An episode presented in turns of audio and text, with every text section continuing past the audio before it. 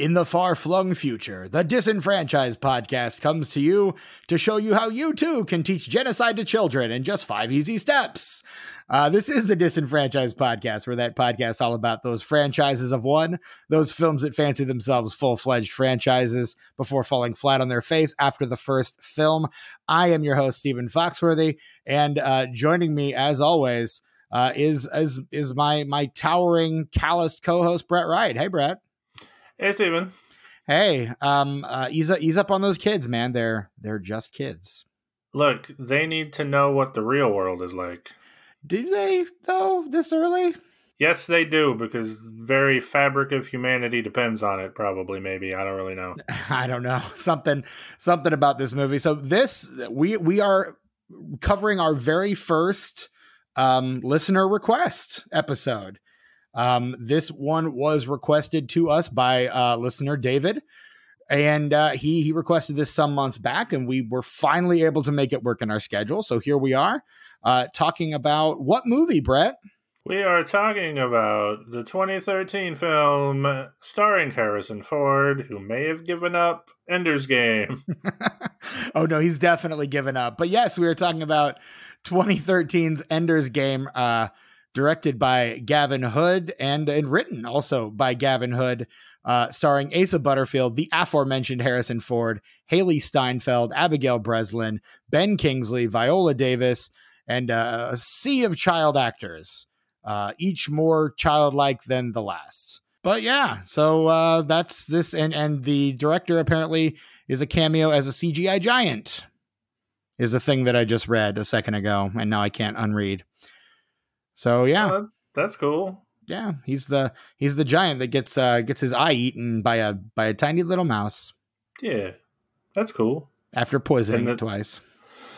After in the very weird CGI sequences. Yeah, uh, yeah, those are weird.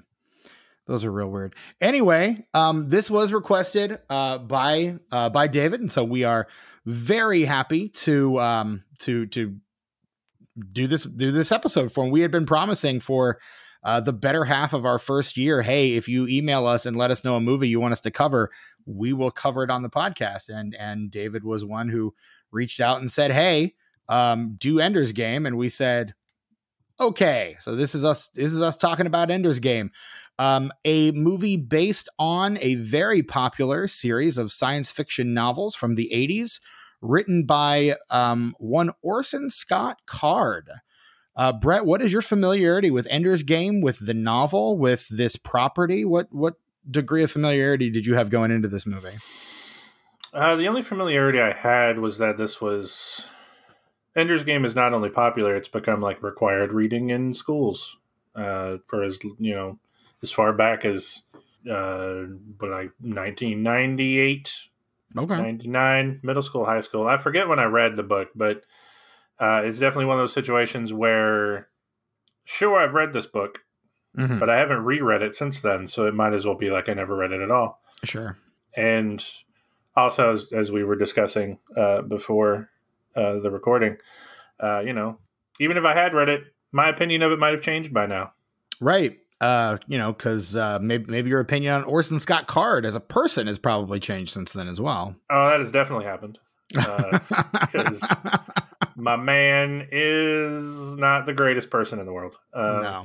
So I uh, I was reading a, an interview that he did with Wired magazine in front of this movie as as kind of a way to um uh, to promote it, and uh, they refer to him as a lifelong Mormon and hyperbolic political columnist, which seems like the nicest way to say that his his work is real, real problematic.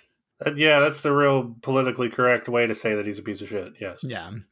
Um, and then the very next part of that sentence is Card has written religio political essays that at times suggest things like, say, overthrowing the US government, which reads a lot differently in 2021 than it did in 2013 after you know people yeah, have it really attempted does. to overthrow the government. Yeah, weird. Yeah, that's a big yikes. Yeah, it's a big damn yikes. Um, but yeah, Orson Scott Card. Um, no, thank you. Um, any chance I probably had of reading Ender's Game went out the window there. Um, and then his uh, he issued a apparently issued a statement because this interviewer does attempt to ask him about his views on gay marriage, which at the time in 2013 were fairly controversial. Uh, to which he said, "I issued a statement. I don't have anything else to say." And we're kind of like, "You're not really helping yourself or the movie here, buddy." No, he had an opportunity to maybe uh, save some face there and just completely refused to. So it makes him even worse. Yeah. But you've got to address that there's a controversy around your views, said the interviewer. I've issued an official statement. That's really all I have to say about it. Oof. Yeah, just big, big damn oof. And then he and then he goes on to talk about the alien nature of being a Mormon, which okay, sure. oh, okay, buddy. All right. Go, go off, I guess. You're a white Mormon. You are not alienated. Shut the hell up. Um, but Ender's Game is, uh, for, and and again, this this movie is my. I wouldn't say it's my first exposure to Ender's Game. I used to work in a bookstore uh, where the entire Ender's Game series was a very popular, uh, was very popular amongst our patrons, but it was never one that I had read. Um, never one that I really cared much to read. Um, but it seems like it was very heavily influenced by a lot of popular science fiction of the day and also fairly influential on a lot of the types of stories that would come afterwards. Um, I don't think we would have Harry Potter without Ender's Game. Um, it, at least it seems to me, at least based on what I'm watching.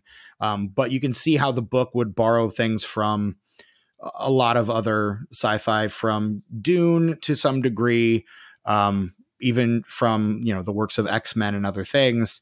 Um, he's he's kind of borrowing, picking references. Starship Troopers, there's some some elements of that in there as well. And then what he comes up with is so popular or, or, or so uh, well received that it begins to influence the next stage of culture as well, which I find really fascinating. Yeah, because I, I was I was actually curious to the Starship Troopers point. I was curious which came out first because these almost seem like the same story ish, but mm-hmm. like one is decidedly anti-war and the other one is decidedly hurrah hurrah all the war. I mean, if you read the book, yes. If you watch the movie Starship Troopers, it actually I think has more in this movie has more in common with that movie than it does. Well, yeah, be, material because yeah. the movie is satire. Uh, yeah, which because, is hilarious. I love the movie, hate the book. I tried to read the book and I was like, wait a minute, these are nothing alike. Oh, right. I figured out that the movie is actually satire. the movie is is making fun of these ideas that Robert Heinlein really believes. Yeah, which I don't know. Heinlein was probably dead by then. Otherwise, I would have liked yeah. to have known what he thought of that movie. oh no, he hilarious. Probably probably hated it. Uh, Orson Scott Card probably also hated it. Um, but the, the, you know the idea that um, we could be the bad guys and that the entire movie is is poised to have us rooting for the bad guys until the very end when we realize oh shit we've been rooting for the bad guys and they are us the whole time um i, I mean that's that's freaking makes for a freaking good movie in my opinion um yeah that movie however got sequels this movie did not uh, and we are here to talk about ender's game Although I, I, have a feeling we'll we'll be getting back to Starship Troopers because that movie's great. And again, there's there's some similarities that cannot be ignored. So Indeed. we'll probably be touching on a lot of those as we go. Um, but for now, before we get into talking about this movie, 2013's Ender's Game, uh, let's go ahead and talk about the plot of the movie Ender's Game. Uh, and so to do that, we're going to call up our good friend, the Coin of Justice, to do the plot in 60 seconds.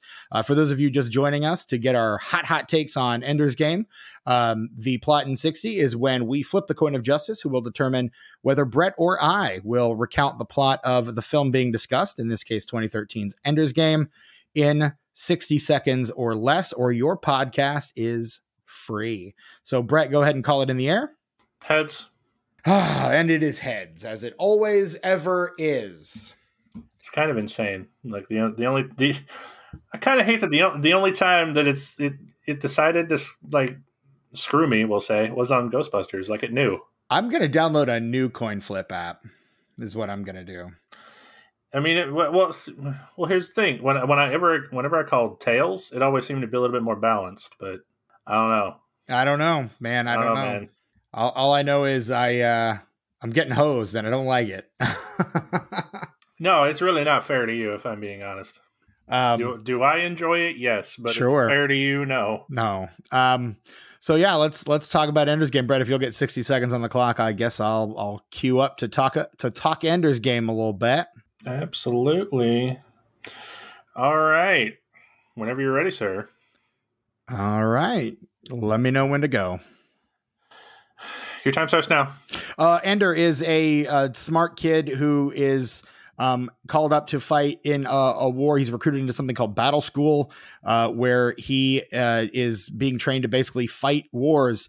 And uh, some of the kids don't like him. Uh, they're kind of poised not to like him because his commander kind of throws him under the bus right away and tells everyone he's smarter than them. But he is, in fact, smarter than them. And he ends up uh, pretty much making them all into laughing stocks. He gets called up to something called Command School eventually. Uh, really loves his sister. Uh, there's a video seconds. game with a giant in it and a poison mouse, and he the mouse jumps in. He makes the mouse jump in the giant's eye, which Viola Davis has never seen before. Harrison Ford's really grouchy. He goes to command school and uh, he meets this guy who was supposed to have sacrificed himself to beat the aliens many years ago, um, but instead Ender uh, fights these games with his friends from Battle School Ten seconds. and it turns out that they're actually real and he's just committed genocide against an entire planet so he gets promoted to admiral and pretty much just pieces out with a egg from the queen of the alien species he just wiped out And that's the time. Well done, man. booyakasha Well done. i just had to get in that harrison ford was really grumpy this whole movie because that's pretty much harrison ford's zone these days Yeah, I mean, uh, because he's Harrison Ford, so it wasn't a bad performance, but at the same time, he he just he looks tired. he He does just he just looks like he doesn't want to be there. But honestly, so I'm looking over his filmography right now. And grumpy Harrison Ford has pretty much been a thing since I would say the mid to late 90s. As to when he stopped caring in general, I can put this I can put it in one of two movies. It is either 1995 Sabrina where he just stops caring, stops being, you know, stops trying, or it's 2002's K19 The Widowmaker. So it's somewhere in those seven years he just quits. Now, the interim years are interesting in their own right because you've got The Devil's Own, which was really his first flop after a run of successes in the 90s. You've got Air Force One, a return to form, which a lot of people really love. Uh, you've got Six Days, Seven Nights, which was another dud. Random Hearts, a third dud. And then What Lies Beneath, which was, I would say, I mean, it's Rob, it's Robert Zemeckis shortly after Forrest Gump. So there's some interesting things about that movie. Literally, that's the movie that Zemeckis makes during his break in the middle of Castaway, for for Tom Hanks to lose weight and grow a beard. Um, he's like, oh well, let's you know, I guess I'll make a movie with, uh, you know, with uh, Michelle Pfeiffer and, and Harrison Ford, I guess. And so he makes What Lies Beneath, which is, is is a pretty good movie. I wouldn't say it's a masterpiece by any stretch of the imagination, but K19. After that, you've got Hollywood Homicide, Firewall. I mean, Hollywood Homicide, which leads to like a massive break. Like he takes like a two year break in between, or three year break in between that and Firewall.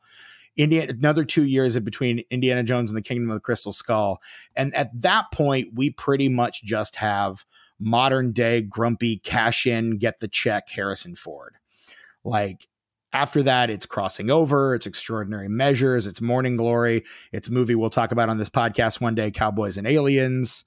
Um, like it, it's just all of that, just kind of him going, I don't know, I'm Harrison Ford. I guess I'll just, you know, show up and do something. Do my thing, get really angry, point a lot, and he there's some serious Harrison Ford pointing in the later part of this movie. Um, there there is now that you mentioned that. Yeah. yeah. Well, I, I noticed he's he's sitting there yelling at Ender after he's you know just completely wiped out an entire species of of of life, and he's he's doing all sorts of emphatic pointing as he's talking about the survival of the human race, and you know it's just. Yeah, I mean he's he's he has since Indiana Jones decided to cash in on Star Wars, um, Blade Runner, and uh, and then Star Wars again. So I mean, he's just pretty much he shows up in Expendables three. At this point, he's just doing paycheck movies. But I, I would say it's either Sabrina was maybe the last time he really tried, and then he just completely gives up after after what lies beneath. Maybe maybe that's what it is. Uh, I don't know. It's tough to say, but you know, at the same time, I I, I wonder if he almost has a I don't want to say reputation, but like maybe just maybe because I've heard him in interviews where he seems like a like like a likable guy. Mm-hmm. You just have to like get to know him, I guess. Like he's a he, grump, like he's a curmudgeon. He is, and I think that reputation precedes him sometimes, Mhm. and so we're perceiving him as being tired and not really wanting to be there anymore. But you know, maybe he's not. Maybe that's just where he's at in his life right now. I don't want. To, I want to give Harrison Ford the benefit of the doubt Sure. because I have a lot of respect for him and what he did for you know most of my childhood. And, I mean, that's and that's not to say that you know i i dis I am not trying to cast I'm I am not trying to cast aspersions on Harrison Ford. I love again the man was a very indelible part of our childhood. His his 80s 90s run is unimpeachable. Like l- look at this run. Starting in 1980, you have Empire Strikes Back. The next year, Raiders of the Lost Ark. The year after that, Blade Runner. The year after that, Return of the Jedi. The year after that, Temple of Doom. The year after that, Witness. He does Mosquito Coast after. mm, okay. Two years after that, he does Frantic and Working Girl. 89 is The Last Crusade. 90 Presumed Innocent. 91 Regarding Henry. Patriot Games in 92, where he kicks off his, his part in the Jack Ryan franchise. Uh, Fugitive, 93. Clear and Present Danger, 94. And then Sabrina in 95. Like that's a 15 year run of awesome. Almost all hits, almost no misses. Like, again, give me another actor that's had quite that unimpeachable a run for that long. Um, it's it's almost unheard of. So again, I'm not casting any aspersions on Harrison Ford. If he is just a, a, a perennial grump, he's earned the right to be a perennial grump. Um, is is what I'm saying. But you know, he he has he doesn't need the money, but I think he likes the money. If if I'm being real honest, like I mean, he's probably catch, collecting royalty checks like gangbusters off of all those other films, and then you know, if he does something now, it's just money in the bank for him. Yeah, I, I think he just he falls into the uh, Bill Murray camp of like, Mm. I will begrudgingly do this nostalgia property if you pay me enough money, but Yeah. you know, otherwise, no, I don't want to. But at the same time, you still get Bill Murray performances where he's actually trying to do something. Like he doesn't just kind of sh- like this feels very much like he's cashing a paycheck. Um, the fact that he has to say uh, several times the name Mazer Rackham, just it feels like every time he says it, like he dies a little bit inside, just a little bit, just a little bit. But you're like, yeah, Mazer Rackham, and you're like, oh, Harrison, I'm so sorry. I'm I'm so sorry they're making you say these these terrible terrible words. I mean, look, he's been doing it for years. He's used to it. I mean, sure. I mean, what did, what did he famously say to to uh, to George Lucas? You can write this shit, George, but you sure can't say it. Um, I mean, that's accurate. He's not wrong. no, I mean George Lucas not not good at what we call dialogue or things that human beings say and do. Um, you know, it's very clear his technology. That's kind of where his love of filmmaking was and and has been historically. So, and that's fine. Yeah, you know, he's not very good at making up names for anything. Well, and I was watching this, and like within 10 minutes, I was like, you can tell that all of these names came from a novel because novels historically, because novelists, for whatever reason, cannot name a character something very simple because it's not interesting. So you're like, well, maybe I can f- infuse my character with a little more, make them a little more interesting by giving them an interesting sounding name. But you've got like Ender Wiggin and James Dapp and was the there's a dude in this movie named Bonzo. There is a character in this movie named Bonzo Madrid. Um, Bean, Mazer Rackham, uh, Petra Arcanian, Hiram Graff. And I'm just sitting there the whole time going like, what Valentine Wiggin? I'm like, what the hell are these names? Bean, kid named Bean, Dink Meeker. Yeah, and I mean, Bean is a nickname, but it's you know, it's like anything else. It just it's it becomes his name, even I mean, though it's so not is- actually his name. So is Ender. I, I would say most of these characters are probably most of the, at least the the younger characters, the child actors in this movie are referred to by nicknames of some kind. Well, Ender is his middle name from what I understand, and he just goes by his middle name. Oh, interesting. Okay. I always thought it was like that was his nickname, but like everyone just kind of called him that.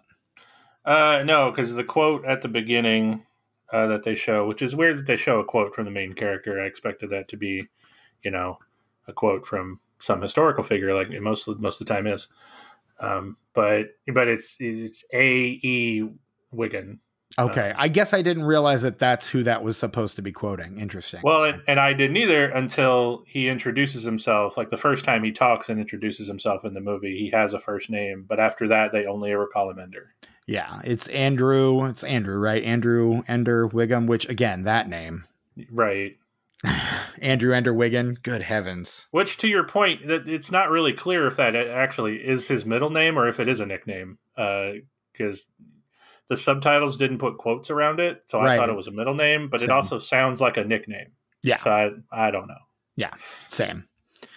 Um, yeah, it it mm, okay. Um, but yeah, it was just the names in this. I'm like, how how are you people saying these names with a straight face? Like that's acting, is what that is. Uh, that you can say that you can call a character Ender for the entire runtime of a movie and not just like go, I'm sorry, this is a little too ridiculous. You're called Ender? What the hell? Yeah, but like, like you said, like it's a novel. That's they do that shit all the time. Yeah. Was it the uh the This Had Oscar Buzz podcast has a running gag about yeah, you can tell this movie was based on a book because the character names are terrible. And I'm like, yeah, you you, you get that. Yeah, because you know, it, it. I don't know. I, you're right. You know, naming a main character John Smith not really memorable, Mhm. uh, but I think you can find a middle ground without going completely ridiculous. But when you get into the sci-fi fantasy genres, they sort of, for some reason, crank it up to eleven. You- they really do. And this is this is very much a a classic hard sci-fi kind of movie. And and you know, it it it shows. It it does it it it does all the things that you would expect from a, a movie in this genre for sure. Yeah, yeah, I, would- I would agree. Um, so yeah, I just you know again the name the names ri- ridiculous. What were we talking about for the names? We were on another point.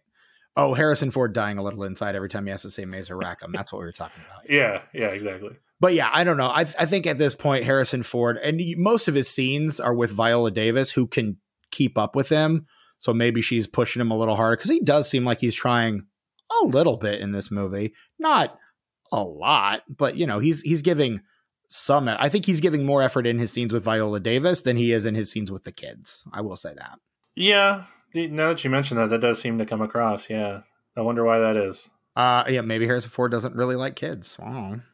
Again, not not trying to cast aspersions on Harrison Ford, but you know, guy just seems gr- like he has no patience for anything anymore.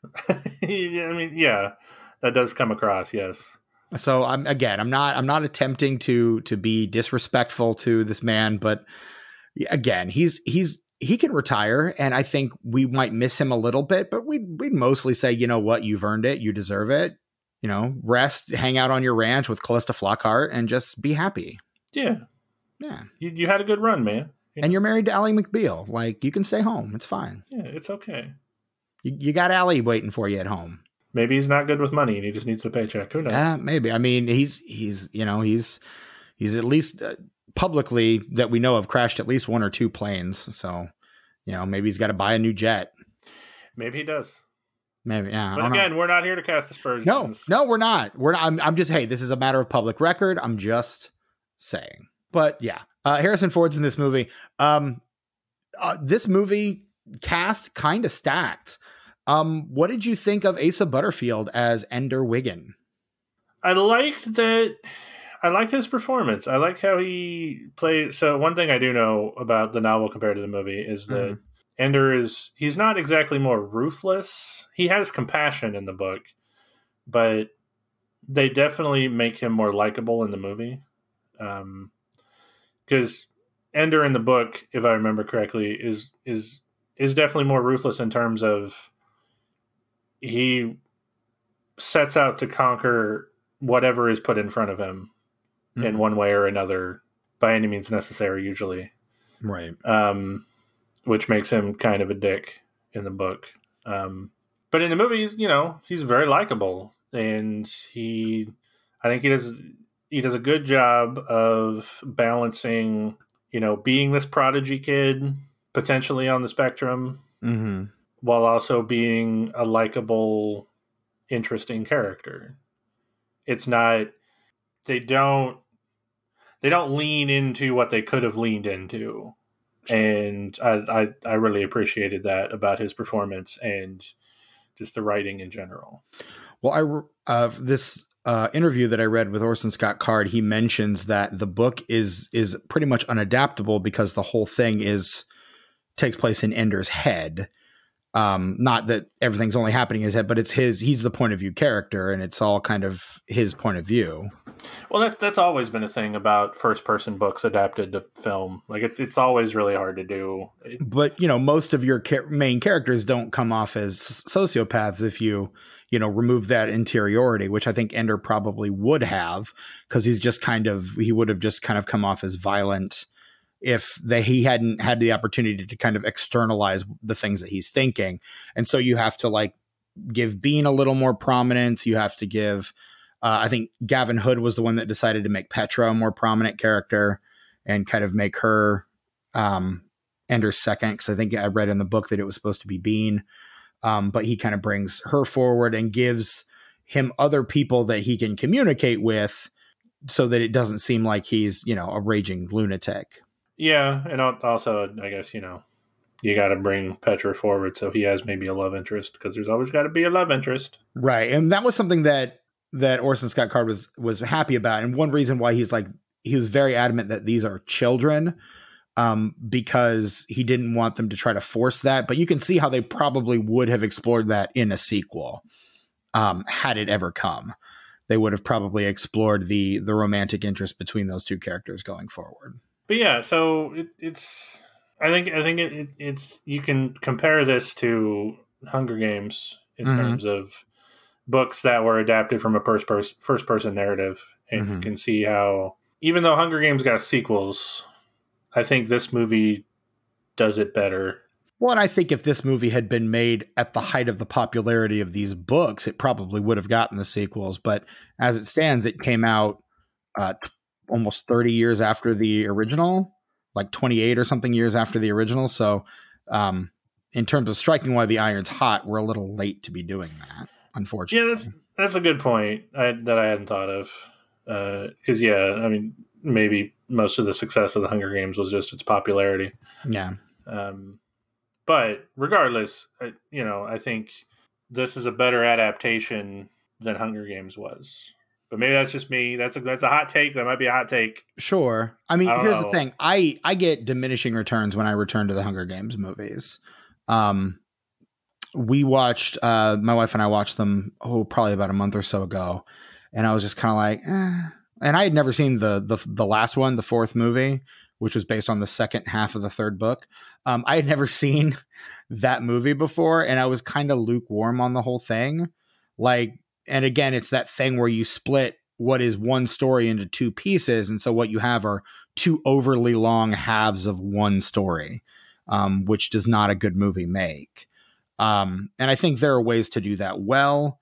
I think the Harry Potter books, the Harry Potter example, is probably one of the more successful ones. We'll see what happens with part two, but Dune part one worked gangbusters on me.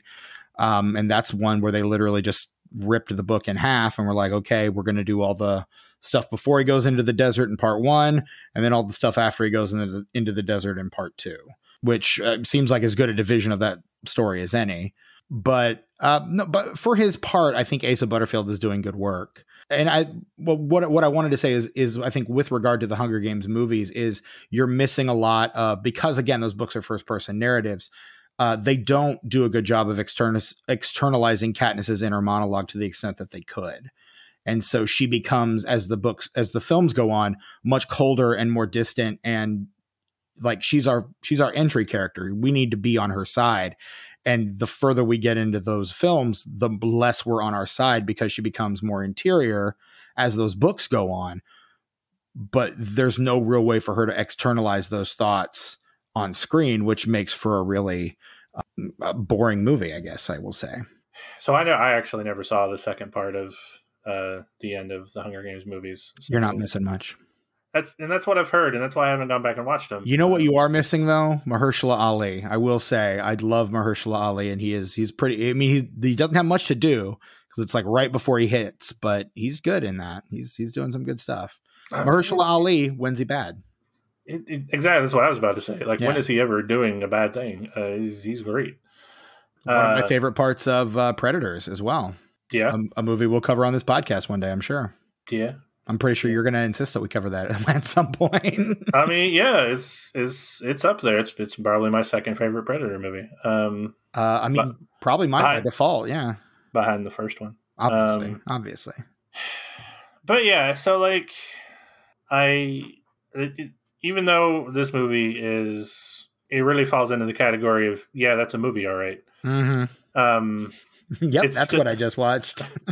where it's like it's not good and it's not bad. It's just kind of there. hmm Uh, it's still what I feel like is a good enough adaptation that I, I wish that we had gotten the sequels, even though, from what I've given to understand, the sequels to the book aren't great either. Uh, well, I mean, I think this by the second book, the main character is 35 years old, and that's but it takes place like decades later. But it's because he's been hurtling through space um, at light speeds that he's now 35, and everyone on Earth, like his sister and his brother, are in their 70s. okay, yeah, that's really weird. Yeah, But but that's also what the book does, if I recall. Like it's uh we we first meet Ender at six, hmm and then you see him grow up, and we there's a lot of fluff, which is why I think this is still a good adaptation. There's a lot of fluff in the book, Mhm. like you know you're following through the different levels of school instead of just like here's here's this one, and then here's this one, and then here's this one, and even like practicing for the the the, the danger room. Um, the, the battle room. battle room. I can I can see why you would be confused, but yes, it is the battle room. yeah, uh, it is their rooms. Their rooms where battles and danger are happening. Um, but then there's Battles like a are by their nature dangerous. indeed. But there's like the, the whole practicing for the battle room is like there's tons of that that they Mhm. cut out for the movie. Uh, so really, at the core, I love this as an adaptation uh, because of what they did, and but maybe we don't need a sequel. Maybe like sure there there were there were books that could be made into sequels to this movie, Mhm. and you know, I mean, you can tell about they want to make one because if that ending is not a sequel hook, I don't know what is. No, it absolutely is. Yeah. I mean, Uh, maybe they're just waiting for Asa Butterfield to turn 35 and then they'll do the sequel. sure, that's possible. And hey, if they do, we'll talk about it. Hey, yeah, we we kind of locked ourselves in at this point. but I don't. I don't think that's gonna happen. I don't know. I don't know. Uh, Nobody's really uh, chomping at the bit for a Ender's Game sequel. So one thing I will say, um, Asa Butterfield was so he got, I would say probably his first big break movie is probably The Boy in the Striped Pajamas, um, and then he's in a movie we will probably cover on this podcast one day, uh, The Wolfman, the 2010 Benicio del Toro Wolfman, where he plays young Ben. And then he's in Nanny McPhee Returns, into also in 2010. And then the next year, he's in the Academy Award nominated Hugo as Hugo Cabret, um, and then does this movie on the back of that. Shortly after this, he was on the very, very short list to play Spider Man uh, in the MCU when they brought um, uh, Spider Man in for Civil War. I think it was between him and Tom Holland, if my memory serves me correctly. Um, That's interesting. yeah. So he was like the, they brought the two of them in to do a um to do a screen test with Robert Downey Jr. Tom Holland ended up winning the role. And so Asa Butterfield went on to do another movie we could probably cover on this podcast one day, Miss Peregrine's Home for Peculiar Children. Which I enjoy, actually. Sure. I mean, it's you you are much more in the Tim Burton vein uh than than I. I've never seen it. I stopped watching Tim Burton movies a little while ago, but that is I mean that's that's that's Tim Burton. That's that's in your wheelhouse, baby. Oh, absolutely. Yeah. Yeah. You're not wrong. So, So I mean, and, and we, we, we'll undoubtedly cover that one as well. So, you know, um, but I, I you and this this story, I don't know if it's responsible for it. It's probably not, but it follows what I would call the modern structure of the young adult chosen one narrative, where you've got this one character who's very super special and can do things that no one else can do. This can't be the first instance of that, right? That's I, that's what I'm saying. Like I can't I can't imagine that it is, but it definitely helps I think cement the template for those stories going forward. Like I mean, you you you can put it next to Harry Potter as almost a one for one. Like you've got this very special person who's very special who gets taken away from his family to go to this this school where he will learn to be even better at this thing he's already supposed to be very great at and demonstrates his intense aptitude there. Um, and then there's this this large arena type area where they can demonstrate their aptitude at how great they are at these things they're supposed to be very great at um, by playing games. Um, there's you you cast um, and then of course for the the movie side of things you cast prominent actors in as as the instructors at this institution um, with a mind to bringing them back in sequels potentially. Um, like it's it's you can tell they're like this could be our next Harry this could be our Harry Potter um, when when they're when they're putting this thing into into development. Like you can almost see this is the thing they're wanting to do. Which I get that, but at the, at the same time, why are they trying to do that with a book that is I don't want to say nobody cares about anymore, but that sure. like is not it's not a Harry Potter series. It's not a Hunger Games. It's not that level of popular. It's it not a had, Twilight. It had been at one time is the thing. And I well, mean this sure, this is anymore. Sure. I, and no, and I and again, I think that's the reason why this thing doesn't get the sequels that it's clearly aiming for. But this is also, if I'm not mistaken, and let me let me do a quick search here just to make sure that I'm not wrong about this. So yes, this is so this is distributed by Lionsgate, and this is Lionsgate coming off of, if I'm not mistaken, or getting right around the end of yes, the year after Twilight Saga Breaking Dawn Part Two. This comes out, so they've just wrapped their incredibly, you know, popular and profitable teen saga. And okay, now what's the next one we're going to do? Um, and so they go for apparently they they shoot for this is is where they go next. And this ends up not being, I think, as popular as they wanted it to be. Uh, so they go in next for Divergent, which comes out the very next year. And they only end up releasing three of those uh, movies. They had a couple more planned, but uh, those didn't go anywhere. So you can see that they're they're still trying to kind of capitalize on the the YA boom and its popularity by grabbing another what is ostensibly a YA title from a bygone era, probably not understanding that it's fallen out of popularity and that the reason that these films, Harry Potter, Hunger Games, um, Twilight, do so well is because these books are in the zeitgeist right now. It's just kind of maybe some. You know what I liked when I was a teenager was Ender's Game. Let's see if we can adapt that. And that one had also been in development hell for the better part of 30 years too like Orson Scott Card had been writing those scripts and trying to get that movie made for a while. And I think he, I think he, I think he said in this interview that I read that he did it like six different takes at the, passes at the script before finally coming to the one that worked, which is the one where it gives a chance for him to kind of externalize his interior monologue a little more. I didn't know it had been in development for so long. Although that makes sense. I mean, it's it's an old it's an old enough and popular enough book that yeah, it's probably been trying to be made for a long time. Yeah, I mean, you you you can get you can see the the wheels turning. Like you can see the why behind this movie. I just I, I ultimately it's not good enough to warrant the sequels that they were clearly hoping for, but it's really not bad enough to be kind of this like mo- much mocked and much maligned object. It's just kind of fine. Like it's, it's just kind of right somewhere right there in the middle. Um, and I would I would probably say the same about like a movie like the 2016 Ghostbusters too. It's not great enough to be like, haha, take that, people who didn't want this movie to be made, and it's not bad enough to be like, well, we're clearly, you know, this is just throw it out altogether and never talk about it again.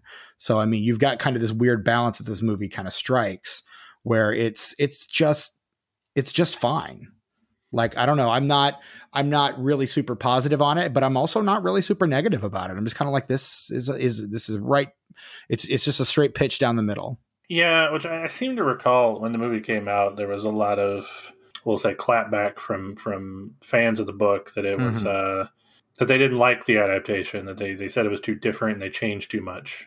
So Which is I mean and and that's that defeats the purpose of adaptation.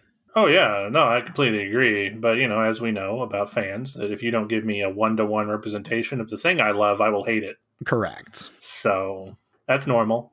That yeah, tracks. that's that's that is just right on par with uh, everything that we've learned about shitty fanboys and or just shitty fans in general. I don't want to I don't want to you know say it's mostly a male problem, although it clearly is mostly a male problem. But you know, uh, you know, women can be shitty fans too. I'm not going to Yeah. discriminate. Yeah. no, no. I, I'm I'm sure there are shitty female fans uh, out there. I can't personally say I've seen one, but I'm I- sure yeah, they I- exist. I don't know any of them, but I mean, it seems seems kind of a weird impossibility if there wouldn't be one. yeah, they're just you know they're a shitty fan unicorn. there you go. but yeah, so I mean, I, the- at the end of the day, I think this movie is is fine. Um, what what do we think of Ben Kingsley in this movie? This is the second Ben Kingsley film that we've covered on this podcast. Do you remember the first, Brett? I'll give you a hint. He played a villain, and it's been almost a year since we covered it on this podcast. I mean, he's pretty universally playing a villain most of the time anymore. Uh, Uh, that's true. It might not narrow it down for you. It would have come No. out just a few years before this movie. We did it during our very, or, or I wouldn't say our very first, our second ever theme month. Uh, would that be Disney Plus December? That would be Disney Plus December. Was the I believe second film we covered in Disney Plus December. Uh, what did we do there? We did uh, we did another uh chosen one kid led YA adaptation. We did. Uh, but he wasn't in that. No, Um, he wasn't in Nutcracker in the Four Realms. he was not. Trying to remember what the other two were. Was Rocketeer one of the ones we did for Disney? Plus Rocketeer was one of the ones. Yeah, we not actually in that either. we actually did two other films. One was our uh, one of our most favorite episodes of this podcast, and the other is the one you're clearly having trouble remembering. And quite frankly, I don't blame you, even though it is based on a video game. Oh, hey, Prince Persia. Yes, There we go. he is. That's what I needed. That's a Yeah. clue I needed. that's that's the one I was saving that one because I knew that would probably give it to you. So yeah, he was in uh, Prince of Persia: The Sands of Time, where he played Nizam. Uh, he's also in the movie Hugo that Asa Butterfield was in, playing uh, real life filmmaker George Méliès. I'm probably butchering that name. Sorry, French speaking people. Um, but then he is in the meantime, in the interim, he also is the narrator of the um, Darren Aronofsky film Noah. He is in the Sacha Baron Cohen film The Dictator, uh, his controversial turn in Iron Man 3. And then he does The Birder's Guide to Everything, A Common Man, Walking with the Enemy, all before Ender's Game in 2013. So he has a very busy 2013, uh, but this is kind of his second big blockbuster of the year after Iron Man 3, uh, where he plays the the character whose name we've already made fun of on this episode, Mazer Rackham. And he plays him Australian because his father's Maori. Which, I mean, okay. Yeah, look, it's, it's Ben Kingsley. All right, I'm not going to be upset with Ben Kingsley doing whatever the hell he wants to do because I mean, Well, here's the thing: Maori's uh, is it's the Australian, New Zealand. I think it's more specifically New Zealand area, and and Ben Kingsley is historically ethnically ambiguous. The man has his Oscar for playing Gandhi. He was, I believe, let me double check this before I say it and sound like an idiot. Uh, he's born in England, um, but his father is uh, Indian. Yes, is of Indian descent. Um, so he is he is of Indian heritage, but he he was born in uh, Yorkshire, England, but is I think eth- ethnically ambiguous enough that he's played a lot of. I mean, he's not playing Indian in Prince of Persia, I, which I we may or may not have commented on in that movie. That was back when we were doing a lot of movies where um, whitewashing was a thing. right? Yeah, we had that whole streak early on in our run of movies which featured whitewashed characters.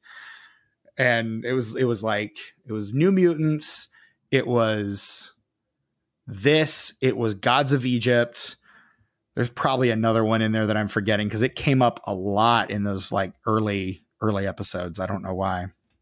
It did, yeah. I don't know why either. Just uh, coincidence, you know. Yeah, sure. But yeah, so um, he he's known for kind of playing ethnically ambiguous, but then by the same token, you've got actors who are of Maori descent who probably could have played it.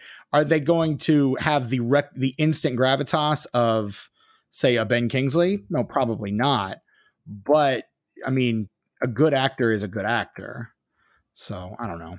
Yeah, and I mean, like Ben Kingsley does. If we want to talk about Harrison Ford, just you know, there for the paycheck. Ben Kingsley will do anything you ask him to do for a Uh-huh. paycheck. He's Yep, he's in some of the worst movies you will ever see, he is. but he's in some of the best movies you'll ever see. It's kind Correct. of insane. Yeah, if if that you know the fact that we've covered two of his movies on this podcast, and there are others that we will cover on this podcast at some point as well, um, is is in and of itself, I think, pretty telling. Um, dude does a lot of movies, uh, is essentially what I'm saying. So I mean, yeah, this is not the last conversation we'll have about Ben Kingsley, but uh, yeah, because because we can we can get into it. I, there's there's I think I counted earlier. There's like two or three other movies that we could probably do of his, just of his, including um, he's he's in the Love Guru, which is a film that we've toyed with doing before. We'll probably do at some point, maybe. Um, BloodRayne. He's in that terrible Boll BloodRayne movie. Uh, he's in the Thunderbirds. Like he's just he shows up in a lot of stuff, and it's to the extent that yeah, we're gonna we're gonna cover some Ben Kingsley movies on this podcast. Like he's he's gonna be one that comes up a lot because again he's he he does the stuff for the paycheck, and usually when Ben Kingsley does stuff for the paycheck, he's he's giving you something. You know, he's giving you a little juice, but yeah, because he's Ben Kingsley. He's Right. he's usually the best part of those terrible movies. Is the thing. and probably would have been the best part of Prince of Persia if not for one Alfred Molina. Oh yeah, Yeah. Uh, good old Alfred Molina. Yeah, we love him. He's the best. Always, always bringing it. But I mean, he does lend an instant air of gravitas to this film. Like when he comes in, you're like, oh, oh, Ben Kingsley's here. Who is this? And he's playing a rather enigmatic figure, similar to the kind of role he played in Iron Man three. Uh, The move, the name of that movie just completely escaped my head.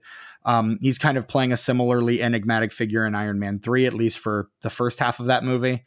Um, like so he's you're kind of like, oh, what's this zone that he's in? Except he never kind of breaks out of that in this in this movie. He's always he kind of remains in that enigmatic role until the veneer drops in those final moments when you realize that this is not a game, this is real life. Uh, that that kind of weird late third act twist because it's we're deep in the third act before they pull that one out on us. Yeah, which I already knew from. Sure. I did remember that from the book, but and isn't that always the weird thing? Like you have to, you almost wonder if they're gonna do a twist like that because the book has been out for so long. Mm-hmm. You know, tons of people have read it.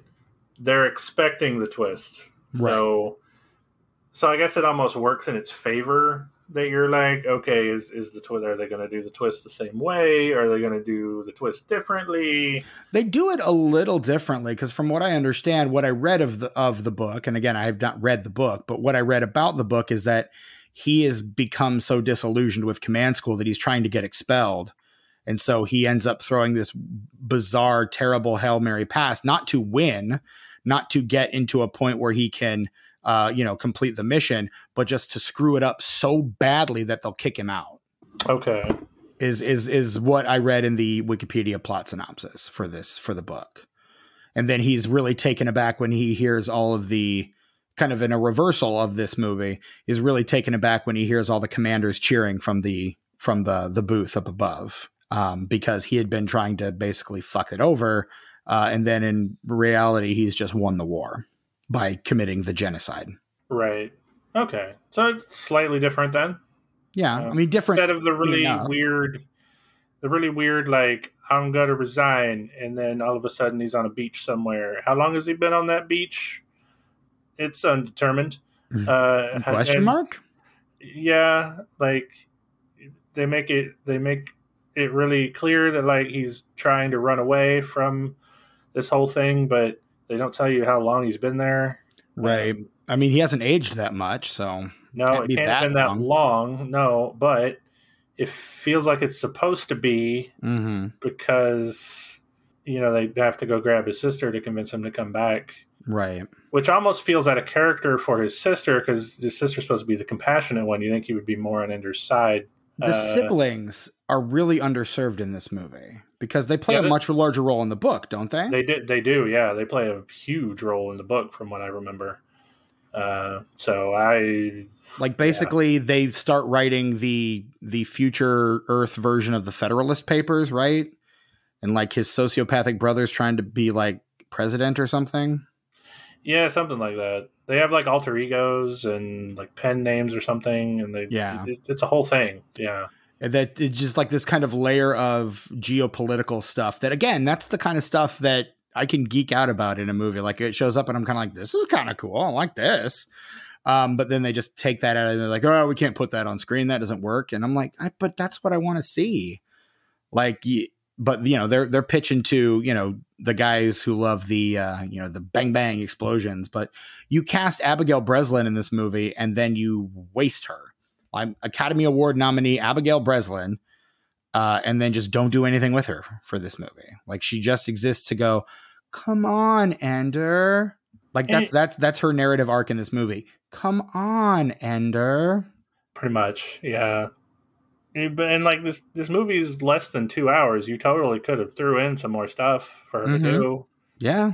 Wouldn't have been hard. No, like sure i get it it's it's supposed to be a big sci-fi blockbuster movie based on you know a popular older book and you want to have all the pew pews that you can Exactly. Maximize the pew pew. That's that's what's going to get the butts in the seats. Or in this case, maybe not. yeah maybe because maybe people i don't know this came out in 2013 i can't really speak to if there was a lot of similar things out around this time Uh, we'll we'll we'll we'll talk about it. Okay, so maybe so to that point, maybe people were tired of the pew pew sci-fi movie. Who knows? Uh, maybe maybe they were tired of the the YA thing. And, and again, it had been by this point it had been fairly played. Also, that that that bubble definitely burst just as fast as it was created Mm-hmm. because Hollywood gonna Hollywood. Hollywood gonna Hollywood. So let's jump on this YA bandwagon and make just a bunch of shitty movies. Like so Mhm. many, So many. like to a surprising extent. Like Hunger Games was successful, Twilight was successful, and just about everything else failed. Right. Yeah. So- I'm- and spectacular. Uh, it, it's Harry Potter. It's Twilight. It's um, uh, it's Hunger Games, and that's it. Well, Harry Potter was pretty well established before the YA boom, and it just sort of it sort of rode the wave that appeared while it was like mid. Oh, you you might even say it created the YA boom. It could have, yeah. It took a few years, I think. When did the first Harry Potter movie come out? The first Harry Potter film. Yeah, Uh, that was Harry Potter and the Philosopher's Stone, or as we Americans call it, the Sorcerer's Stone. That's 2001. So that's the year I graduated high school. The first Harry Potter novel oh, well before that. was, I'm looking it up right now. Wait for it, wait for it. No, I don't want the movie, you mook. Um, ba, ba, ba, ba, ba. You're going to make me click on the Wikipedia article. 1997. So not that far. Four years. four years. That's not. I mean, that's not. It's not that much, but yeah.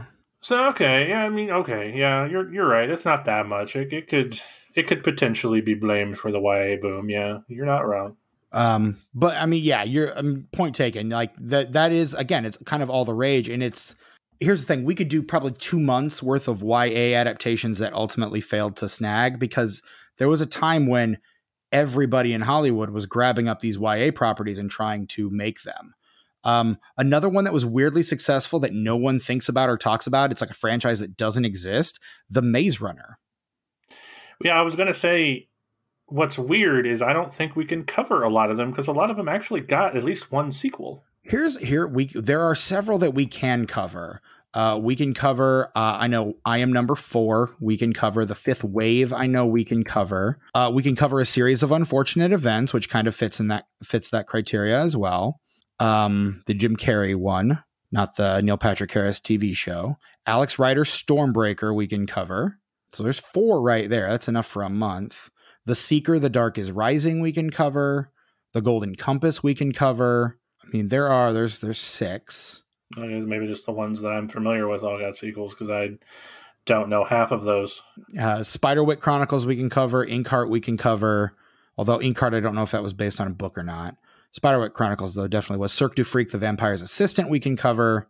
Like there's there there's there's there's our two months right there. Like cool, proven wrong. Thank you. Appreciate no, no, no problem, buddy. Not not so much trying to prove you wrong, is just let you know. Like there's there's and there's probably more. I'm not thinking. Of. Legends of the Guardians, the Owls of Ga'Hoole probably fits in that camp as well. Like they just kept trying to put these movies out to try to capitalize on the Harry Potter boom and then the the subsequent little mini booms that came up out of the Hunger Games and Twilight. I not fair to call Twilight a mini boom, but compared to Harry Potter, everything's kind of a mini boom. But I mean, lots of opportunities for these kinds of films to be made. Lots of these films were made. Seventh Son, Vampire Academy. Uh, honestly, Miss Peregrine's Home for Peculiar Children probably fits this criteria to some degree as well. Beautiful Creatures, like there's there's there's a lot. I'm gonna stop looking at this list now, otherwise this is just this episode is just gonna be me listing shit. well, yeah, and, it's very much already like stop, stop. He's already dead.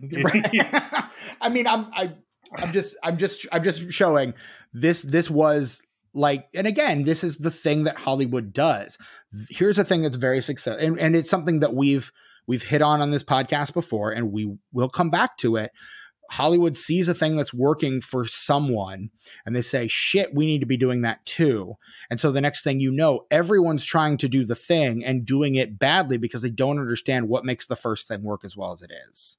Oh yeah, that's, that's that, that again is just Hollywood being Hollywood, right? Hollywood doing its thing. Hollywood gonna Hollywood. From YA to superheroes to uh, horror, um, yeah. to any other genre you could think of, to sci-fi, fantasy, yeah, anything right. that hits that Hollywood tries to capital then thusly capitalize on fails to understand why the original succeeded to begin with. Exactly. And it's it becomes kind of one of those your mileage may vary things based on how how much you're willing to buy in to the larger conceit and or how good those movies ultimately end up being because so many of them seem to be cheap cash grabs from studios that again aren't willing to invest the time and energy to consider why these things were popular in the zeitgeist to begin with. It's just, oh, kids like that YA crap. I don't know. Buy rights to one of these books and just film it. I don't care. Yeah, it's completely out of touch. But yeah. Hollywood is also just a bunch of old white guys most of the time. So Correct. of course it's out of touch. Exactly. Yeah, that's they they invented out of touch, really. Yeah. Um so I mean, yeah, that that's um, and so yeah, there's there's a there's a lot more fodder in this this YA um in this YA thing that we can we can easily cover and, and try to try to milk try to milk that for maybe a few theme months. Maybe we'll do like three years with just a month for the next one month a year for the next three years. Just do a YA month. Yeah, we could totally do that. Listeners, do you want to hear that? Or do you want nothing to do with it? Let us know. Disenfranchpod at gmail.com. Shoot us an email, let us know. But yeah, so uh, there was something else I wanted to bring up, and I don't remember what it was. So it can't have been that important. No, probably not. So yeah, um, anything else you have to say about Ender's Game, the 2013 film? Uh, no. Which it may surprise you that a game like this, or not a game, sorry, it's what I'm about to talk about. A movie like this, you think would lend itself well to having a video game adaptation in all the years that it's been around. Yeah. Uh, no. Really? No. No, that is a little they surprising. Were, they were trying to develop one in 2008, and it never got published. Uh, never got finished. Uh, so no, you might have been expecting a Brett's video game corner for this movie. There isn't one. I'm sorry. Damn. It's really kind of weird. That is totally that, could have adapted this to a video game and, and never have. It feels like doing it right around the time the movie came out would have been perfect too. Yeah, and I mean, maybe you know, maybe there's a listener out there that knows of a more obscure adaptation Tucker, I'm talking to you. Uh, I was going to say you must be talking to Tucker. yeah, uh, he he managed to scrounge up an old, barely anybody knows about Halloween video game. Yeah, um, that that wasn't you, even officially released. Have you uh, played that yet? By the way, no. How how would I have played that game? I don't know. It got released on like online old, emulators. Yeah, the, the old PCs that nobody has anymore. It was it didn't even have a real label. Nobody barely played it when it came out. I don't think there's any emulators out there, man. Uh, no, nobody knows about that game at all. Tucker, get get Brett's hands on this game. Uh, I don't know if I want to play it. Is the thing? It it, it doesn't look good. Touche. Uh, one one last thing I do want to say is that the director of this film, Gavin Hood, uh, had gained prominence in Hollywood a few years before uh, for directing another movie we will probably cover on this podcast. If not this podcast, maybe another podcast. Wink. Um, it's uh, X Men Origins colon Wolverine, which was supposed to kick off a whole X Men Origins franchise, but didn't. Instead, it ended up kicking off a weird Wolverine franchise, which none of those movies have anything to do with the one that came out before it. No, but it did give us Logan, which is an amazing yeah. film. Yeah, Logan's pretty and, good, and also a pretty decent video game. No, I which I have not played because surprise, Steven hasn't played a video game. Oh yeah, no, that's that's kind of you almost don't even have to say it anymore. It's kind of it goes without saying at this point. I mean, sure, sure, sure. Um, but yeah, so there's our uh, there's our episode on Ender's Game. Uh, David, we hope we did it justice for you. We hope you are happy with how it turned out. But yeah, that, that's that's what we think about Ender's Game. Um, let's talk a little bit about the box office for Ender's Game. It opens on November 1st, 2013. It opens at number one at the box office, grossing 33.8 million in its opening weekend. Uh, number two, down from number one the week before in its second week, is Jackass Presents colon Bad Grandpa. What if there was a bad grandpa? Yikes. In that vein, in third place, also opening this week, is uh, the movie Last Vegas, uh, where a bunch of old guys go to Las Vegas uh, for for one last heist or one last ride or one last attempt to gamble and sleep with hookers. I don't know what Las Vegas is about. Uh, in fourth place, also new this week, is uh, the movie Free Birds, uh, a movie uh, where the creator says it was not intended to spawn for, uh, to spawn sequels, but quote we could if people want them. Uh, so I don't know whether or not we cover that one on this podcast at some point. Seems like it'd be a really good Thanksgiving episode for us, though. Maybe. Maybe. Um, and then in fifth place, uh, an eventual Academy Award winner. It's uh, and also a really fantastic film. Uh, it's Gravity. Have you seen Gravity, Brett? I have not seen Gravity. It's freaking good. Uh, I mean, if you like uh, Sandra Bullock uh, floating around in space, you will love Gravity. And also George Clooney's there for a little bit. I mean, I love Gravity as a scientific concept. You might like it just based on that. I mean, I, um, I like yeah. I like the gravity keeps me on Earth. Sure. By this point, Gravity has earned in its in five weeks has earned uh two hundred and twenty two point seven million dollars. Ladies and gentlemen, that was Steven not having any of my shit.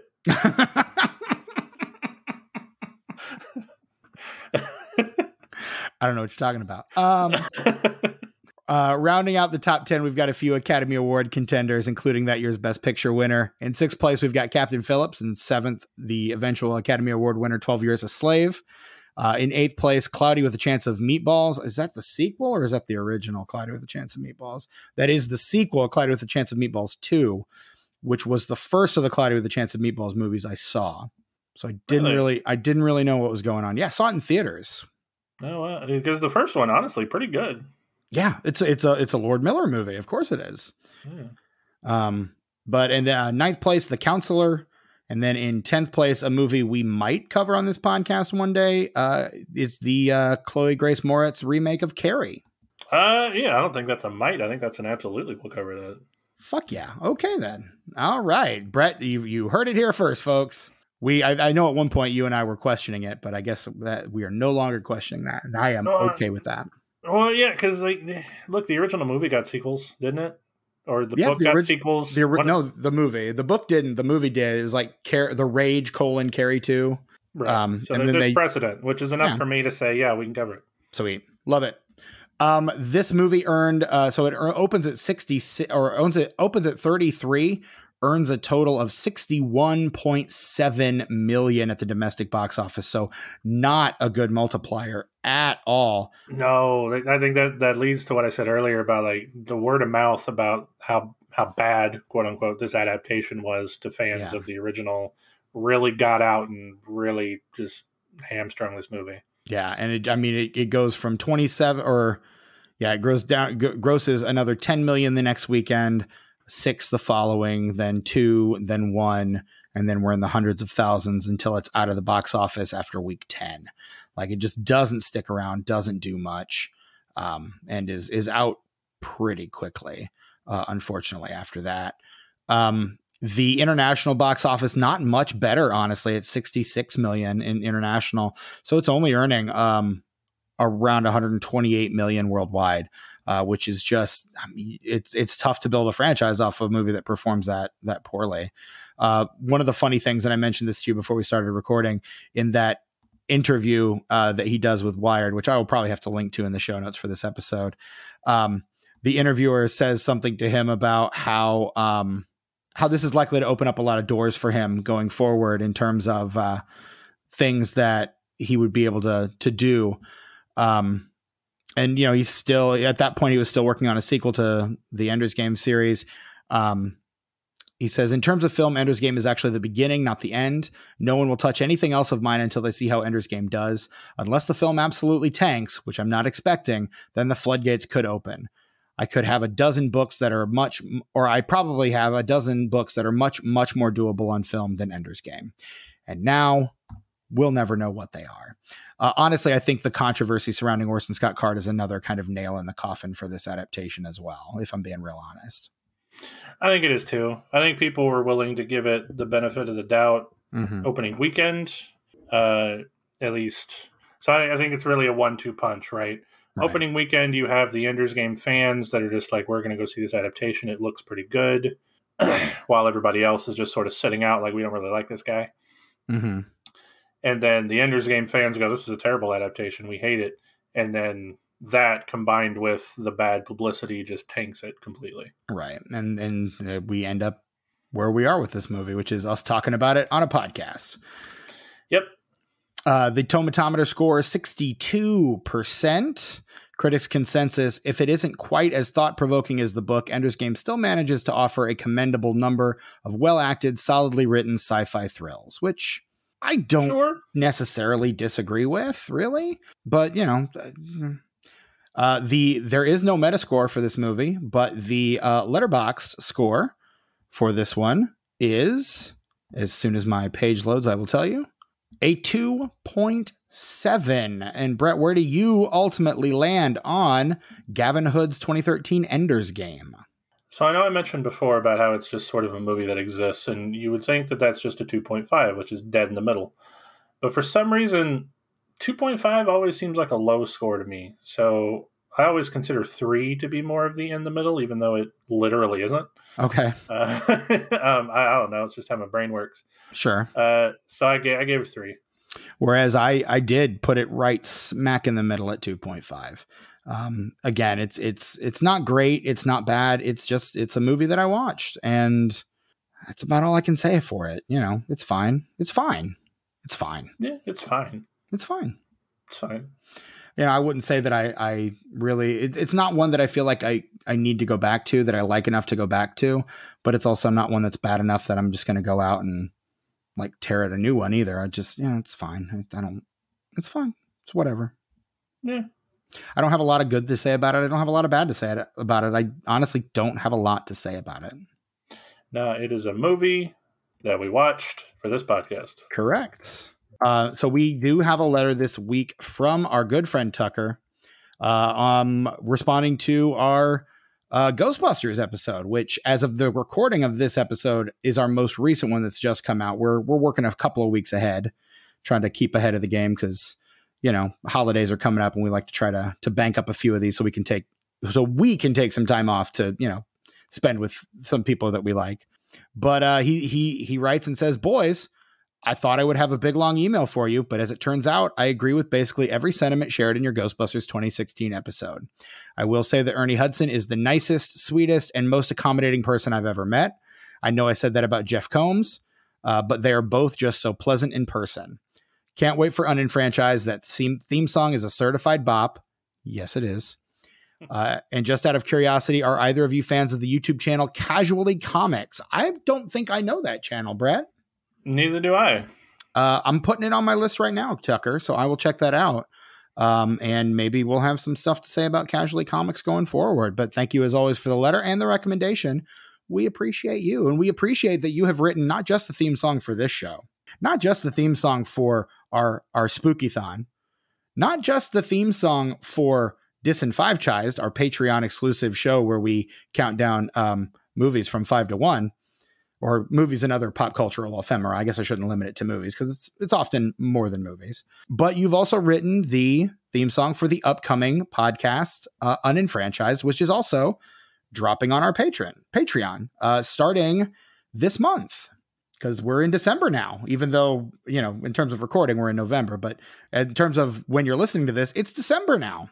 God, time, time, time is a thing. T- time keeps on slipping, slipping into the future.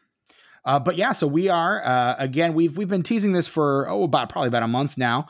Uh, but we will be launching a brand new Patreon show on our Patreon for our five dollar and up patrons. Uh, that will basically be us covering once a month, covering um, movies that killed franchises, long running franchises. Um, and we're going to start with our good friend Hope and uh, we're going to be talking about the Matrix Revolutions, which killed uh, effectively killed off the Matrix franchise for 15 years, something like that. Yeah, 14, roughly. 12, somewhere in there. I don't know. It's a number that starts with a one and has another digit after it. Um, but anyway, it kind of kind of killed off that franchise. Uh, she's got a lot to say about it. She handpicked it. Um, and so we've got that coming. Uh, that'll be coming up on the 19th, just in time for Christmas. And then uh, we've even got one planned with a guest for next month as well for January. Uh, and our guest has has agreed, and we are very excited to have another returning guest uh, back on the uh, back on the Patreon. So if you guys are not subscribing, if you guys are sleeping on that Patreon, now's the time to jump on. Um, I would recommend jumping on at that five dollar level too. Wink. Yeah, because we we've adjusted the prices. We got a two dollar tier and a five dollar tier now, but I, I would also recommend the five just to get that sweet, sweet extra good content because here's the thing if if you if you get the five dollar tier uh, you get everything in the two dollar tier plus the five dollar tier as well so there's there's a lot of good stuff for you to have there at that level we recommend it it's it's going to be a good one so and you're not going to want to miss what promises to be uh, a great long episode with one of our favorite guests hope lichtner um, coming up on the on that patreon feed so get in while the getting's good kids um, it's it's going to be real for real, real fun Get in, loser. We're going podcasting. Woo! Um, and uh, some other things that you uh, might want to see up on our Patreon. We've got uh, our twice monthly um, Disenfranchised podcast, which I mentioned before, where we rank pop culture ephemera from five to one. Our most recent one was on the uh, uh top five Thanksgiving dishes. Yes, delicious, delicious foods discussed in length and uh, divisively. Yeah, not, not maybe not, divisively, not, not contentious, really. not not contentiously. I will say that, not contentious. No, no, not at all. Not but you know, we have some differences of opinion. We rank. I rank some things very high that Brett ranks very low, and it's okay. I, I put some things on my list that Brett just does not include at all, uh, and that's okay too. And then there's one where we were just in complete sync on it. So you know, yeah. such such things happen. There was, I think, there was one you ranked slightly higher than me, technically. I don't know. We're, we're talking about this like everybody's heard it. If you haven't, you need to get over to our Patreon and check it out. Um, but we are still going to be giving you uh, two episodes of Disenfranchised every month. And uh, we have not figured out what we're doing for the first December one as of the recording of this episode. So plan to be surprised when you tune in uh, here in a few days for the first of those uh, episodes to drop because that'll be that'll be a lot of fun for you. Um, at any rate, oh no, we did decide, didn't we? Did I forget what we decided? I forgot what we decided. We have made a decision. I know what it is. It is top five Christmas songs. So here, yes. on, so here on the Patreon, uh, stick around uh, and, and listen to Brett and I here on Sunday, this coming Sunday. If you're listening to this as of day of release, uh, it will be our top five Christmas songs. So I'd forgotten that we did in fact decide on one. Forgot all yeah, about it'll that. Be, it'll be very festive. You'll mm-hmm. love it. It'll be great. Lots of jingling bells and and joys to the worlds and all things like that. So, um, yeah, so it absolutely fantastic. Uh, make sure you stay tuned for that. Uh, and you can also uh, shoot us an email like Tucker has done, disenfranchpod at gmail.com.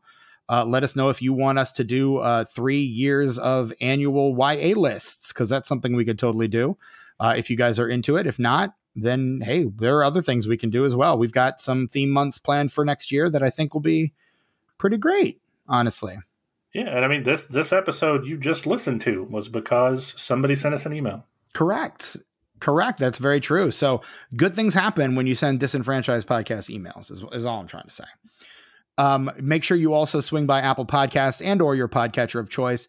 Uh, leave us a five star rating and review. Uh, don't just leave us a rating, leave us a review as well. Five stars is great. We love it when we appreciate it. Uh, but those reviews also kind of boost the algorithm and get us kind of up on top um, as well. So uh, shoot us a, a five star rating and review. We will be eternally grateful, and you will be our very best friend. You will reach what we call friend of the show status, which only only two ways to get there: be a guest or leave us a five star rating and review, or in the case of some very special guests, both. All of the above. Correct. Those are our very favorite people. It, it, it, well, our very favorite people are the ones that are also patrons. Correct. And I'm there there are at least two of those. So, yeah. There's three. No, two that have done all three. Uh yeah, correct. Left, left us a rating and a review and been correct. a guest on the we show. Will, we will not call out who that third person is so as to not make them feel bad. Correct. But, I don't want them to feel bad because no. they are a, one of our favorite people as well. Yeah, they are. So, yeah.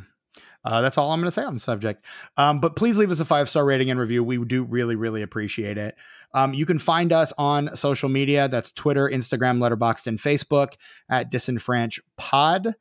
And uh, I am your host, Stephen Foxworthy. You can find me on Instagram, Twitter, and Letterboxd at Chewy Walrus. Brett, where can we find you on social media these days? You can find me on Twitter, Letterboxd, and Instagram at sus s u s underscore warlock.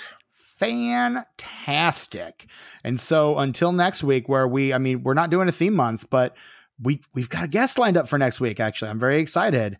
Um, it's it's and what promises to be a very good episode uh, maybe another long one. Who knows? Uh, until next week, I am your host, Stephen Foxworthy. Uh, for Brett Wright and myself, Ender, get off my fucking plane.